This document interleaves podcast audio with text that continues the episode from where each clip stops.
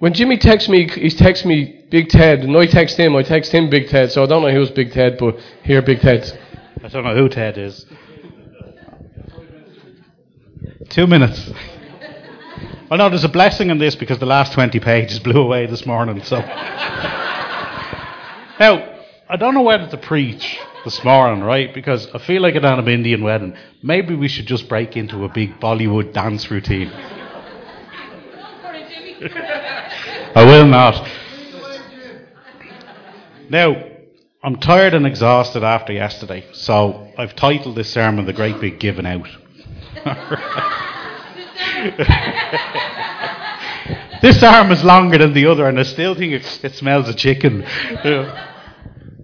I have, um, and nobody's to laugh at this, I have a watch for health purposes that counts your steps. And it was incredible. On Friday, 17,000 steps. On Saturday, 17,000 steps. That's the equivalent of walking 25 kilometres. Now, the watch said well done from a health perspective. But then it looked at it and said, but hang on, that was 25 kilometres carried out in the space of a room half this size. And it flagged mental health issues because it thinks I'm just walking around in circles. so, this morning, if we look at all the primary schools around the country, what are they doing right now? Nothing. right. This is going to turn into the great big giving out. They're having their nativity plays, like for the schools that still do it. Now, our family was blessed because um, Bay Estate National School, okay, Sam had the headline role of the um, the innkeeper. Very good. Our son Samuel, our very good Jewish boy. But think about the in the nativities. Who's the important characters? Come on, call it out. Who's the important characters? Mary. Three what? The animals. Innkeeper. Right. Who rarely features on a sort of a, a bit part that's over in the corner? Herod? No. Joseph. Joseph never gets a prominent role. And what I want to look at this morning is the role of Joseph, okay? So, we're going to look at Matthew 1. Stop sniggering. no smiling up at me now. Know what you're at. Now, for the guys who are on the great big giveaway yesterday, I know you're not sitting there praying for me. I know you're asleep. because I'd be doing it too. Come holy sleep in abundance. That's all I ask for. So, if we look at Matthew 1 18 to 25, it says this. Now, the birth of Jesus Christ took place in this way. When his mother Mary had been betrothed to Joseph, before they came together, she was found to be with child from the Holy Spirit. And her husband Joseph, being a just man and unwilling to put her to shame, resolved to divorce her quietly. But as he considered these things, behold, an angel of the Lord appeared to him in a dream, saying, Joseph, son of David, do not fear. Take Mary as your wife, for that which is conceived in her is of the Holy Spirit. She will bear you a son, and you will call his name Jesus, for he will save his people from their sins. All of this took place to fulfill what the Lord had spoken by the prophet. Behold, the virgin conceive and bear a son, and they shall call him his name Emmanuel, which means God is with us. When Joseph woke from his sleep, he did as the angel of the Lord commanded. He took his wife. But he knew her not until she gave birth to a son, and he called his name Jesus. Now, here's the thing amazing that we're celebrating an engagement this morning, isn't it? This is what an engagement is. Mary is engaged to Joseph. Now, the word engaged doesn't really capture what it really, really means. And there's a Greek word, and I'm glad Leff isn't here this morning, so we can butcher this, and, he, and he'll never know about it. There's a Greek word, and the Greek word is menestio. Okay? If we look at all the different translations, especially in the English Bibles, there's so many different versions because it's like we're all trying to get the right meaning of the word. The RSV uses betrothed, the King James uses espoused, the NIV uses pledged. See, the issue with the word engaged is that an engagement can be broken off formally, just sorry, informally. But if we look at the custom of the time for marriage, this wasn't the case. See, marriage was a two stage process. First was the betrothal, the Hebrew word kiddushin. Uh, it's a marriage contract, and it was typically arranged by the parents. And the engagement could only be broken by divorce. It had legal standing. It was something significant. It wasn't just a coupling or a getting together. The second step, the Hebrew word is nisu'in, and that sometimes happened over a year later, and it often included the marriage feasts. And it was after this that the groom took his wife to his home.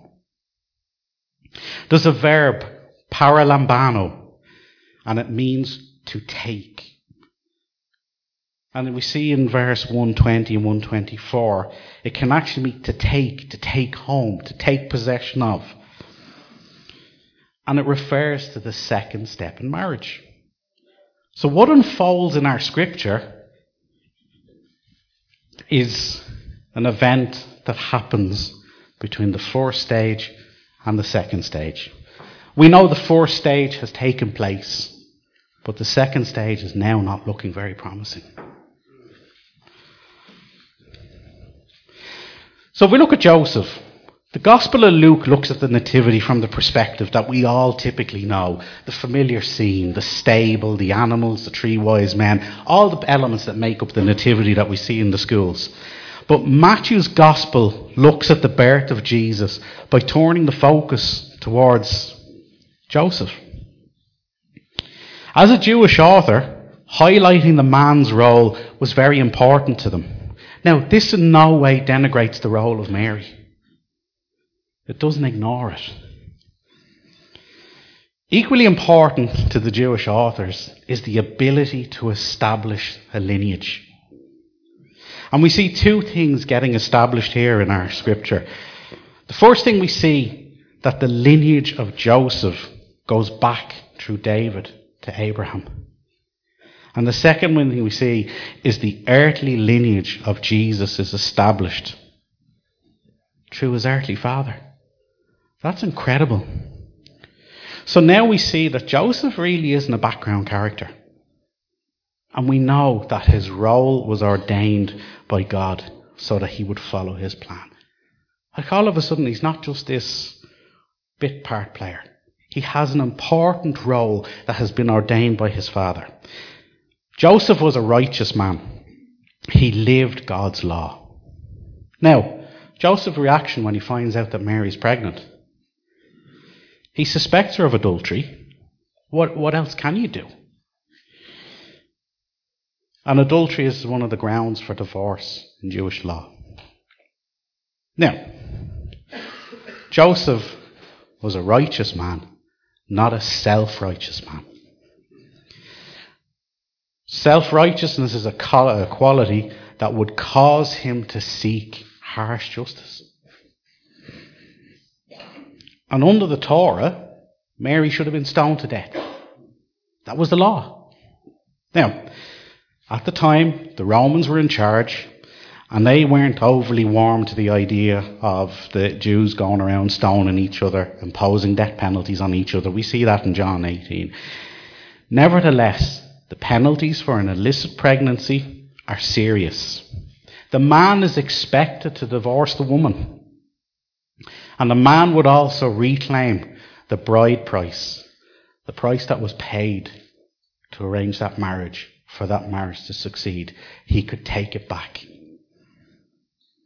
And it would have been a substantial sum. But here's what he decides he's going to divorce her quietly so as not to cause her any pain or any suffering. You see, he's unwilling to exp- expose her public disgrace. He doesn't want to do it. And it's an incredible picture. Because we see Joseph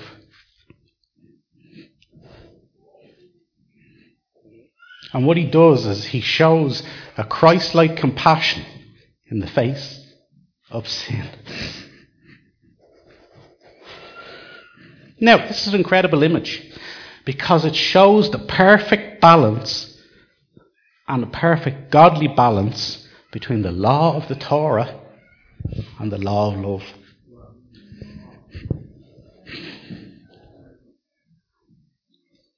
We see love we see grace, we see mercy.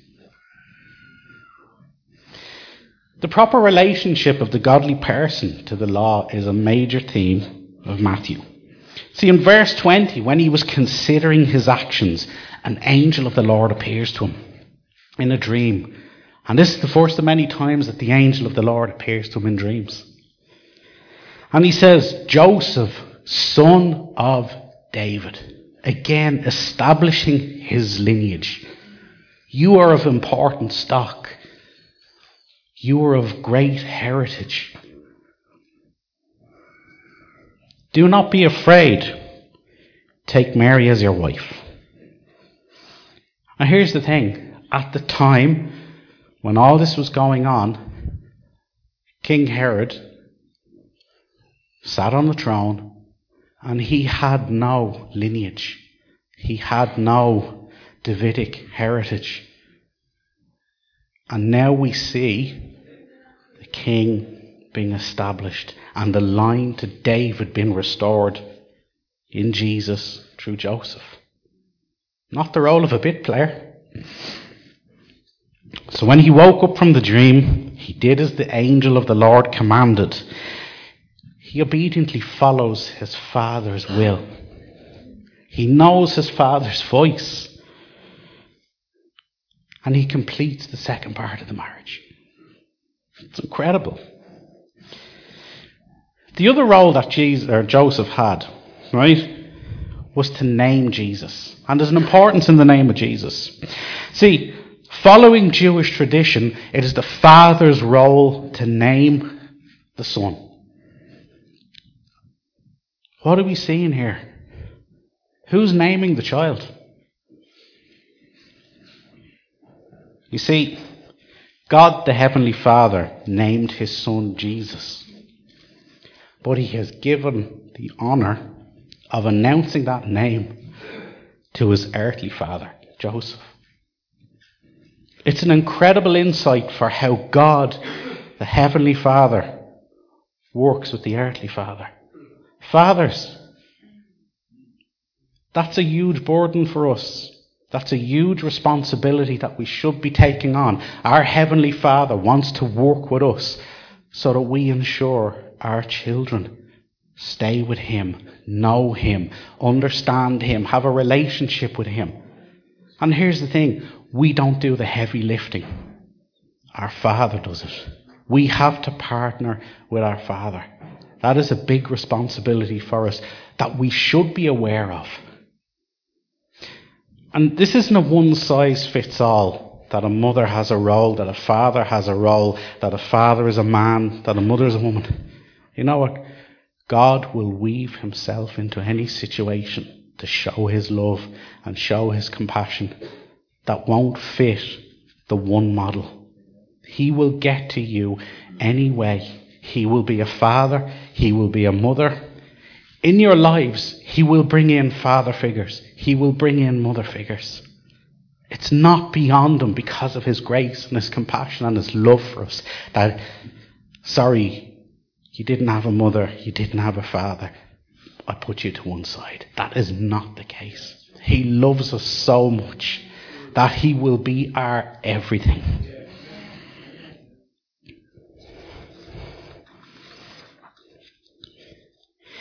So in verse 21, Joseph is instructed to name the child born to Mary. The tradition is for sons and daughters to be named after family members.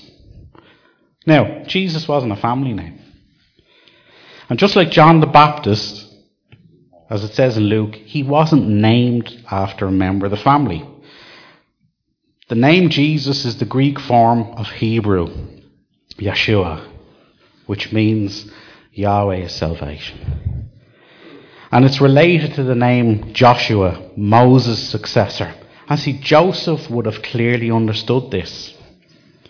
You see, the first Joshua saved the people from their enemies. The second Joshua, Jesus, will save people from their sins. Now, here's the thing. In the scripture, we see a man and we see a woman. We see two roles. Two very distinct roles, but one purpose. Mary was chosen by God to fulfill his plan because she favoured him. We see this in Luke. She knew God. Joseph was chosen by God to fulfill his plan. He was just a man.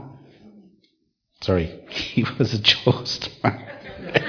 Loses his city, just a man. I was just going to have a little nap. Call me in about 10 minutes. he was a just man. Now, it's probably easier for us to understand the role of a mother. And Mary's role was very important. But let's not overlook some of the important roles that were given to Joseph. See, Joseph was the protector. How many times did the angel of the Lord appear to Joseph and say, Wake up, move? Move them out of danger. And yet, if Joseph wasn't obedient to the Father, he would have left them in danger. So he had a role as a protector. He raised Jesus as his eldest son. He taught him a trade. This meant, and we don't see it, but how would Jesus have learned to have been a carpenter without spending a lot of time in the presence of his earthly father? And his earthly father taught him a skill, taught him the family business. But the other thing that Joseph did was he prepared Jesus to do his heavenly father's business. Amen. In our scripture, we see the two distinct roles, and they're combined together for heaven's purpose. We see God use men and women together for his divine plan. You see, we can talk a lot about things, we can read a lot about scripture, but it's important to, to see examples. And when we see examples, heaven becomes living. Heaven becomes real. Heaven becomes something I can understand because I've seen it. It's easier to understand something you see. We still need faith so that we believe in the things that we can't see. But it's incredible when we get a chance to see God's plan and heaven working on earth. When we see it with our own eyes, it becomes visible. It becomes a reflection of Jesus. And it becomes a revelation of who our Heavenly Father is. And it also becomes a revelation of what we mean to Him. Now, we should rejoice and celebrate when we see God use a man and a woman together for His divine plan.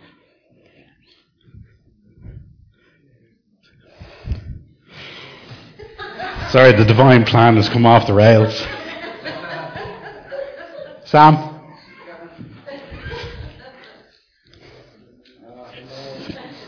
I want to show you a picture.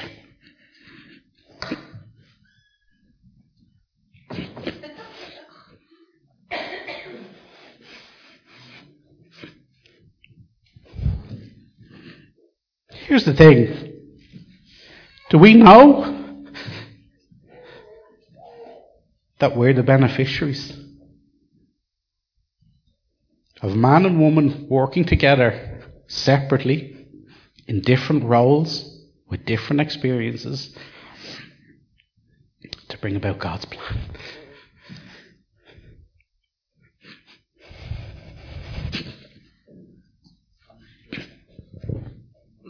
Okay.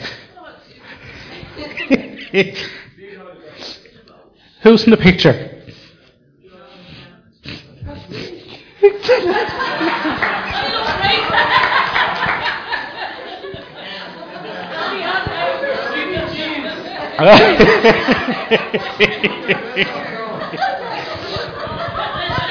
Sorry, the, the brief for the picture was no skinny jeans and no man bag.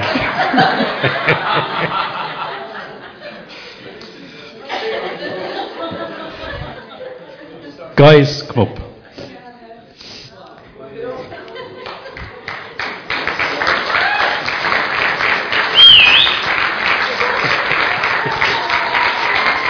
He's wearing the top.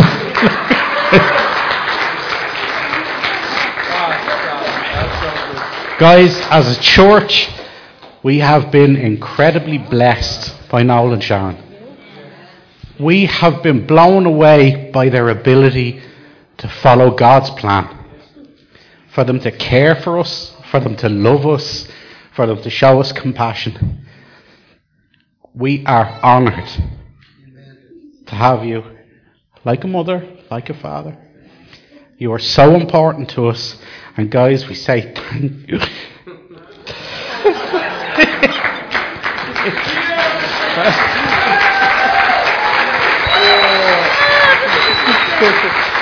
guys, we say thank you from your family at Liberty.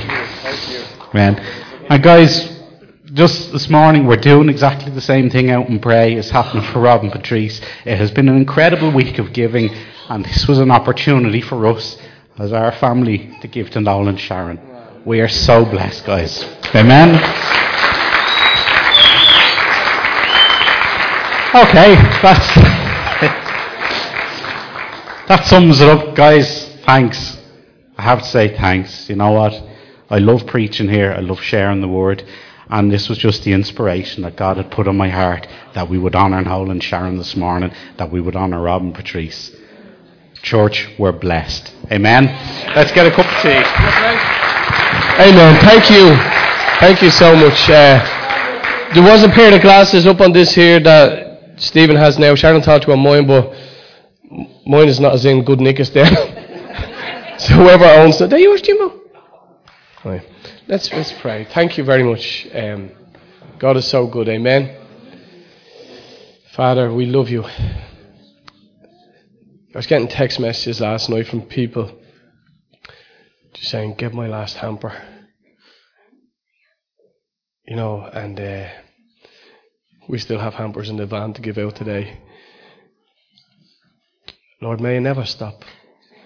Oh Lord, may we live in a city when hampers are not needed. Lord, may we live in a city that has prospered so much under God that the Labourers will be plenty in the name of Jesus, and the harvest be few. Come on. Where the last shall be first, Lord. Father, we thank you for giving to us. You have fathered us well, Father, Lord. We are whole and healthier because of your fathering of us.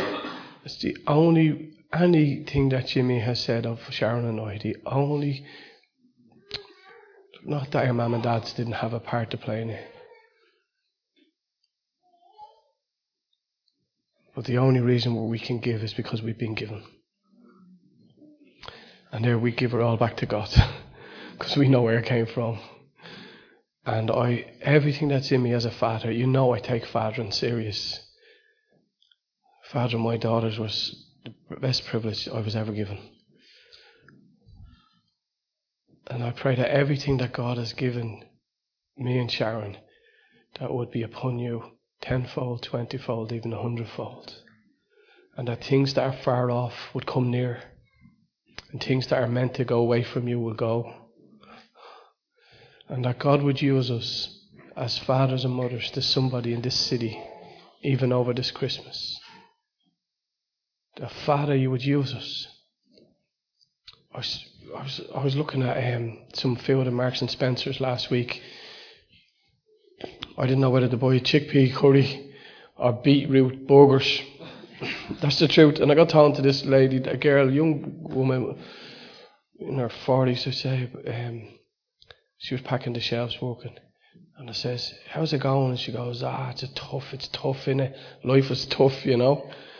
And um, I said, uh, try a chickpea curry, you'll all cheer up. now.